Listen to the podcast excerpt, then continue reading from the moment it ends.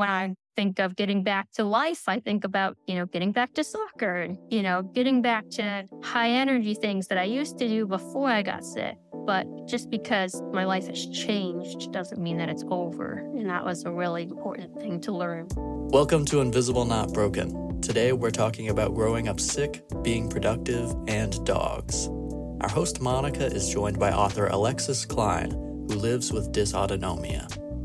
Alexis, I was amazed at like everything you were doing because you're running a self-publishing company and you wrote one of the cutest books about POTS. And I really wanted to talk to you about it because there's a lot of kids right now, especially with our COVID world, where there's a lot of kids who now have pot symptoms and they don't know how to deal with it. You are before the COVID world and you had a journey, didn't oh. you, to getting that that diagnosis? Yes. So I don't technically I have POTS. I have another form of dysautonomia. At the time, they just called it general dysautonomia. They don't really have a specific diagnosis under that umbrella for me, but a lot of my symptoms line up with POTS. And because that is such prevalent diagnosis, especially these days, I really focused in on that for my book. But my journey to getting diagnosed was about seven months. And the really weird thing about that diagnosis was at the time, it was 15 years ago. So it wasn't as popular of a diagnosis, wasn't as well known, even to doctors. And it was just like,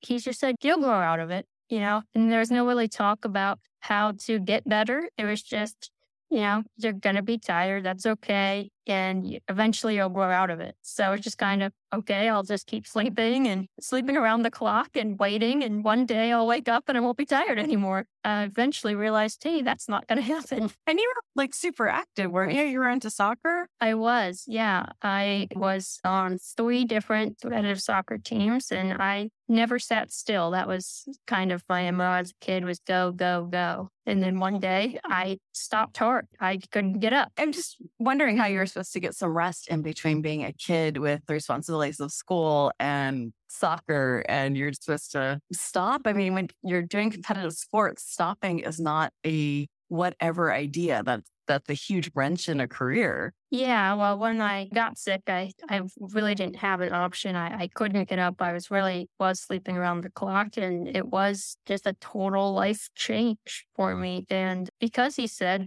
you know, just rest when you're tired and eventually you'll get better. It wasn't like I was learning how to adapt to the fatigue and learning how to, you know, schedule my day in more efficient ways or anything like that. Because I just slept enough, eventually I was going to get better. That, that's a kind of cruel little carrot to dangle in front of someone. Like if you just sleep, you'll, you'll feel better. It's like, oh, okay, I'll try.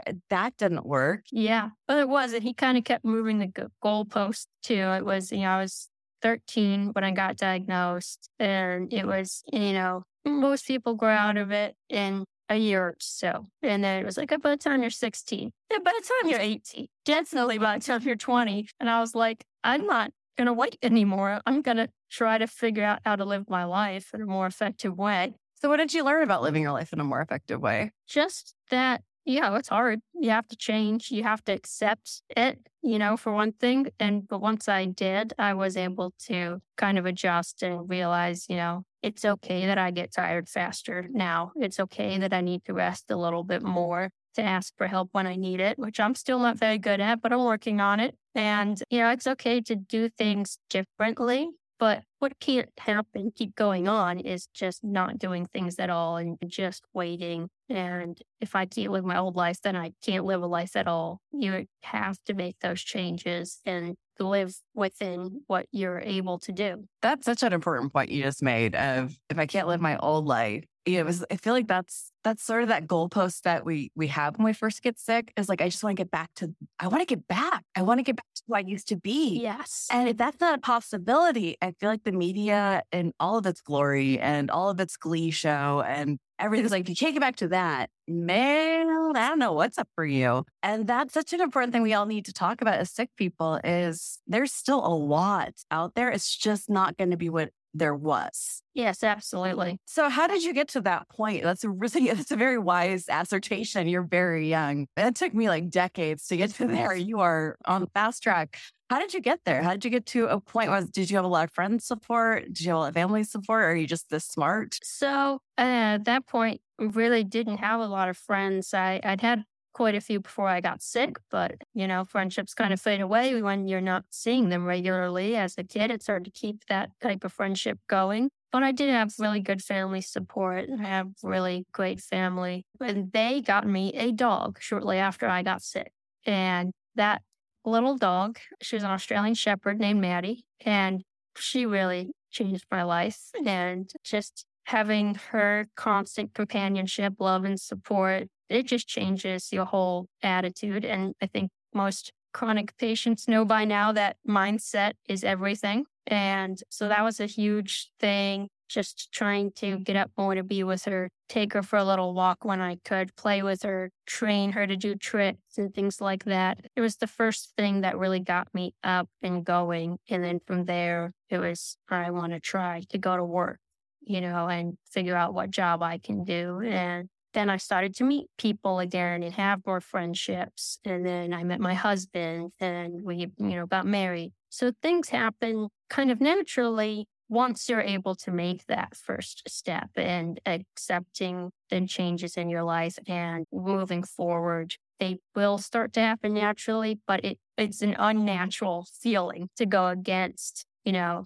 when I think of getting back to life, I think about, you know, getting back to soccer and, you know, getting back to high energy things that I used to do before I got sick. But just because my life has changed doesn't mean that it's over. And that was a really important thing to learn. That's like one of those quotes I that is like emblazoned across the sky. Like it does not mean it's over. It's just different. Yes. And the dog idea for your parents, what a beautiful thing. When I got really sick, we got hug and that basically kept me going through some of the worst stuff because you're so right. Once you get sick, your life changes so much that the people who fit in your life before, like your friends who are soccer friends, like I had my work friends and my social life changed so hardcore once I was really sick. And having a dog was, you know, kind of everything. Maybe so like really just happy without working for the happy. Yes. Yes. So you went to onto working. Is that was that when you started writing or was writing just a part of your life always? Writing was sort of always part of my life. When I was, uh, I think I was six or seven, I wrote my first book, A Wicked Snowman and the Good. Um, such a treasure, that one. But uh, I did, I always enjoyed writing, especially creative writing. I had blogs here and there, did some freelance work. But when I went, I went to work actually at a fairly physical job at an amusement park. And that's where I met my husband. The physical and long mm-hmm. hours didn't work for me very long term. So shortly after we got married, I actually ended up having to leave the workforce because it was just too much for my body. And that's when I really started focusing on writing. And when did you decide to write this book? And tell me a lot about this book because I, I think it's going to be a really helpful one. I, I know of a whole bunch of kids right now who have POTS, who are like teenagers and are trying to figure out what this all means, what being sick means. I know, like, even back when I was a kid, which was there was no one talking about sick kids unless we're talking like, you know, little women and tuberculosis. Like there is no roadmap for how to be a sick teenager unless you, you know, were going to die in a Victorian nightgown. There just was nothing. Yes. How does this roadmap work? What are some of the things you want people to know? What are some of the things that your family did that worked and didn't work for you? Oh, well, I was pretty lucky because I was homeschooled. So not having to worry about the falling behind in school was a huge, huge help. Wow. And they kind of let me process things. You know, I, my kind of internal clock got all switched around. I was sleeping all day and being up in the night. And of course, that kind of further my isolation. But my mom would stay up with me for much of the night, more than she should have. She was a bus driver, so she'd get up early in the morning, but she would sit with me on the couch and just try to be with me and just let me know, you know, that I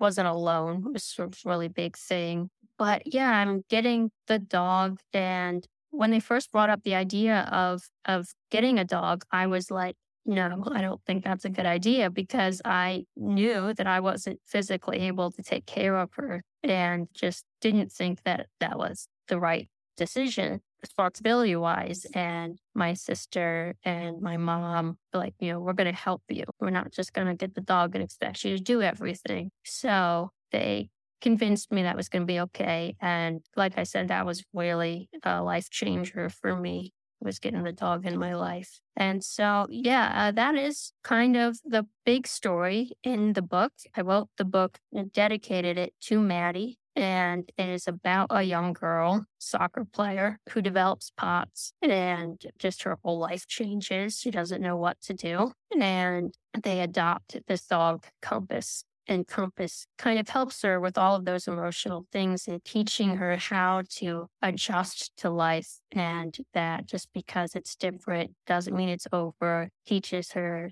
to keep going and just kind of adjust your outlook on things. And for her, she loves soccer. That was her whole passion. So she ends up becoming a coach. And so she has to be less physical, can't run around mm. on the field quite the same, but she can still help share what she knows about the game with the younger kids and, and help them learn how to develop and play the game. That's amazing because it goes back to what you just said, which is it's not going to be the same, but it's going to be still, it's, you, it's just going to be different. Yeah. I love that. So how did you end up writing this book? Like, did you sit down with an idea and just start working on Microsoft Word or how did you get the like it's so hard to think about like I'm going to write a book and then like what do I do next? Yeah. So I know a lot of writers have a lot of different processes and usually first step is try an outline. It did not work like that for me. I was thinking about Maddie one day. It was uh, a little bit after she had passed away, and I was thinking about her and just the impact that she had on my life. And I thought, I'm going to write a book for her. And it just all kind of came into my head at once. And I sat down with a notebook first and I wrote it out. And when I felt like the story was pretty much done, I put it on to a Word document and edited it lengthened it and mm-hmm. refined the story. But yeah, it just it just all kind of came to me at once. Is it an illustrated book or is it? No, it isn't. I saw the cover and the cover was so cute. I was like, oh, is this like all the way through or? No, just the cover. And how are you handling the to get the word out on a book is exhausting. Managing things because it's very hard to say no when it's your own project. How are you protecting your? Are you able to, or is this a new set of rules for you to learn? Yeah, I am kind of learning navigating as I go. Marketing in general is not my favorite thing. So, particularly social media is kind of way beyond me outside of what I am interested in or capable of. I guess I could probably learn it if I really tried, but it's one of those things where you have to decide because you only have so much energy and you have to decide what am I going to spend it on? What's important to me? So whether it's, you know, one day a week, I'm going to really just spend my energy on working on these marketing projects and then spend my energy the rest of the week on other things that I enjoy, or I can do an hour a day on the marketing and the rest of the rest of my energy on things that I enjoy. It just so just kind of playing with that, messing with it, figuring out what works best for me and what is most successful. It's still a learning process. And what have you learned about like managing you just for like, you know, adulting, which I'm like almost 50 and I'm still trying to figure any of it out. And I'm going to blame that on chronic illness. How do you handle your energy throughout the day to get like basic adult stuff done?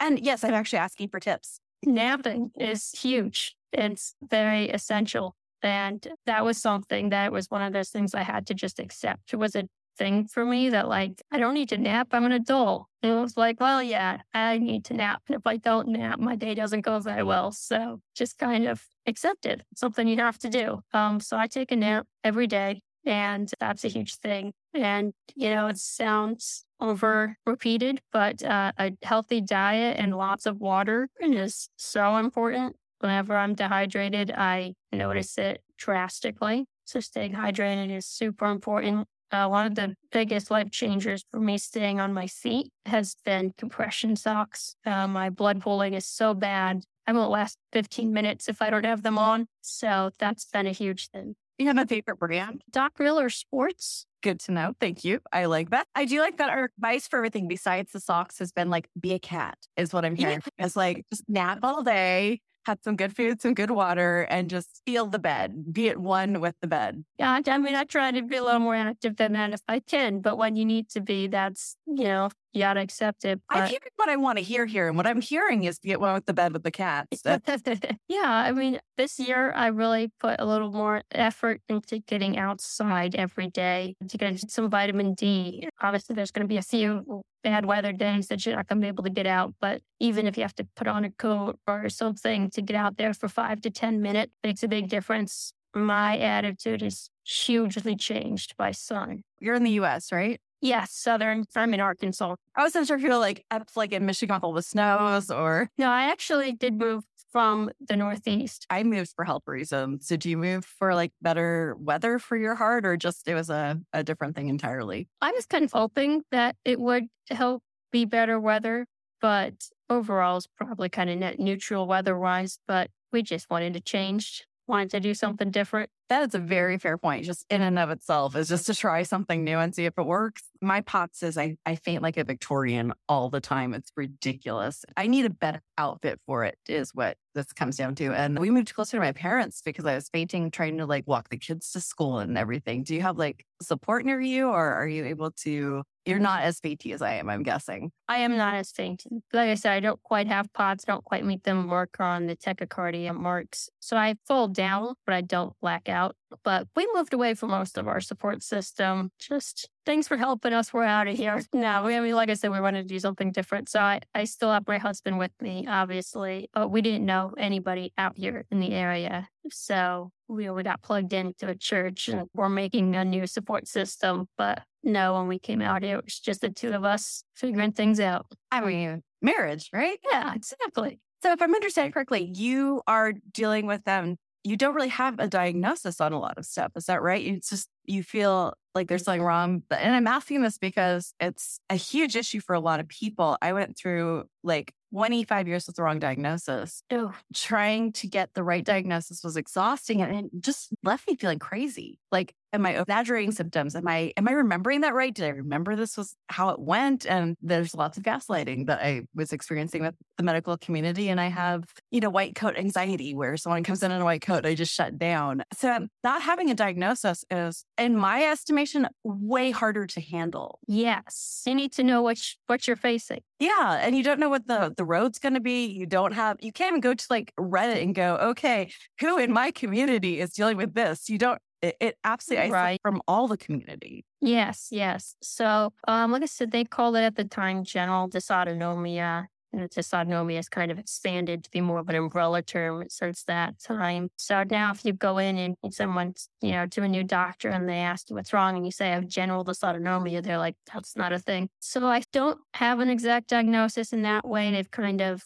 diagnosed me with a lot of comorbidities, small fiber neuropathy, and Hashimoto's. And I had the Epstein Barr virus. So that's obviously still in my system, goes up and down, creates a little bit of chronic fatigue. So all of these different things that pop up, and they slap a name on that. But it's just then they try to treat them all individually, but they're obviously all coming from the same place, but they haven't really pinpointed where that is. So it, it's definitely stressful but I find that I get the most help when I'm not looking for help from the doctors and I'm just kind of trying to live a healthier life and work on my nervous system and that type of thing has done me way more good than any of the tests, doctor's appointments, medications that they've thrown at me through the years It has really worked out for me.